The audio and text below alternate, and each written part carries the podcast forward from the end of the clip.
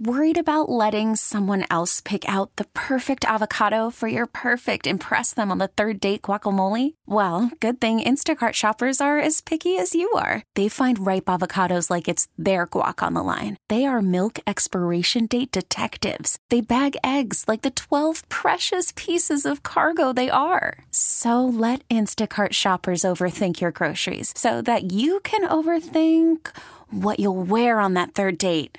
Download the Instacart app to get free delivery on your first three orders while supplies last. Minimum $10 per order, additional term supply. We now have a new segment on our show. It's Jonathan and Kitty's Wildlife Adventures. it may not last very long, but we've got a story today, don't we? Well, over the weekend, there were lots of reports of a black bear being sighted in Madison. First of all, earlier last week, I think some people spotted it in Mount Horeb.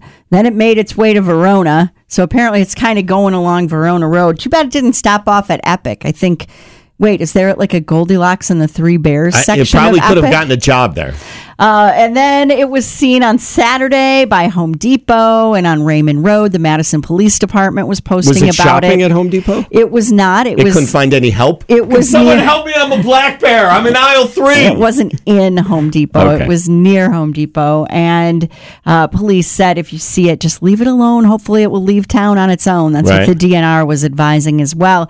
And it just got me thinking back to my childhood days. There were no bears in Stevens Point, Mm. but I used to. Uh, Go up to Prentice, Wisconsin a lot, which is way up in Price County. Yeah. Mid, like town with like not much to do.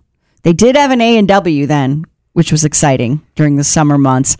But one of the things we used to do, the whole family would pile in the car and we'd go out to the dump. You mean And to this- dump stuff? No, this was uh, not a la- uh, not a landfill like you know now.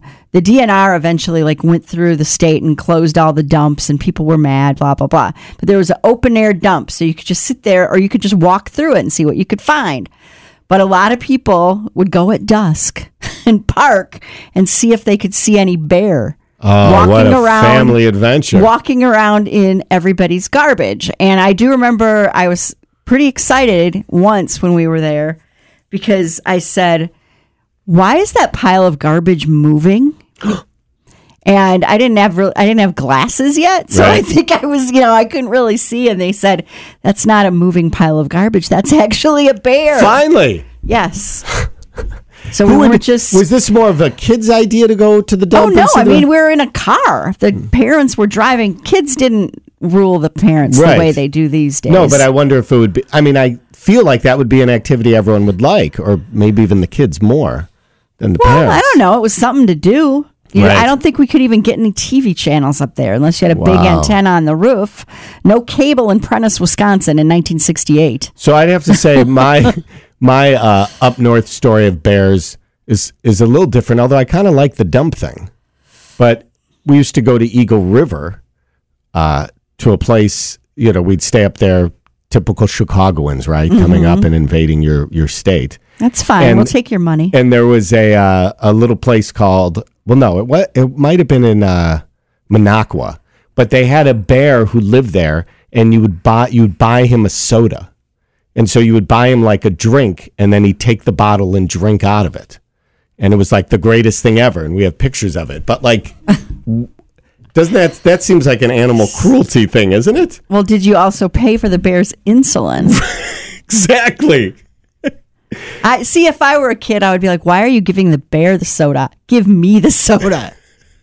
well if you want to climb in there and sit on all fours no. 716 at 1055 Triple M. We get it. Attention spans just aren't what they used to be heads in social media and eyes on Netflix. But what do people do with their ears? Well, for one, they're listening to audio. Americans spend 4.4 hours with audio every day. Oh, and you want the proof? Well, you just sat through this ad that's now approaching 30 seconds. What could you say to a potential customer in 30 seconds? Let Audacy put together a media plan tailor made for your unique marketing needs. Advertise with Audacy. Visit ads.audacy.com.